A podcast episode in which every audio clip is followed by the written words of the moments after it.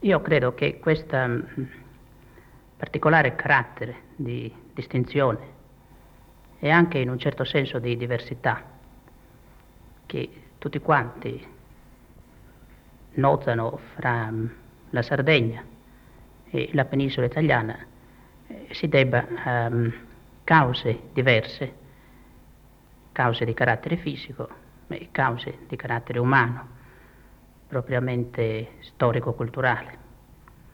Innanzitutto credo che una delle componenti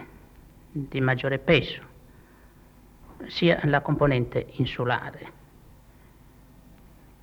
Questo carattere insulare della Sardegna lega l'isola, così mi è parso anche in, un recente soggiorno nelle Baleari per motivi di scavo, lega piuttosto l'isola ad altre aree insulari e in modo speciale, più distinto, più scoperto, ad altre aree insulari del Mediterraneo occidentale. Poi a formare questo carattere di distinzione, questo carattere per cui la Sardegna fa tanto colpo oggi, fa tanto senso in chi viene, soprattutto in chi la vede con occhi, con occhi attenti, vero? con cuore e con mente pensosa, è dato da questo suo spirito che vorrei chiamare spirito non classico. Greci e romani, soprattutto i greci, come si sa,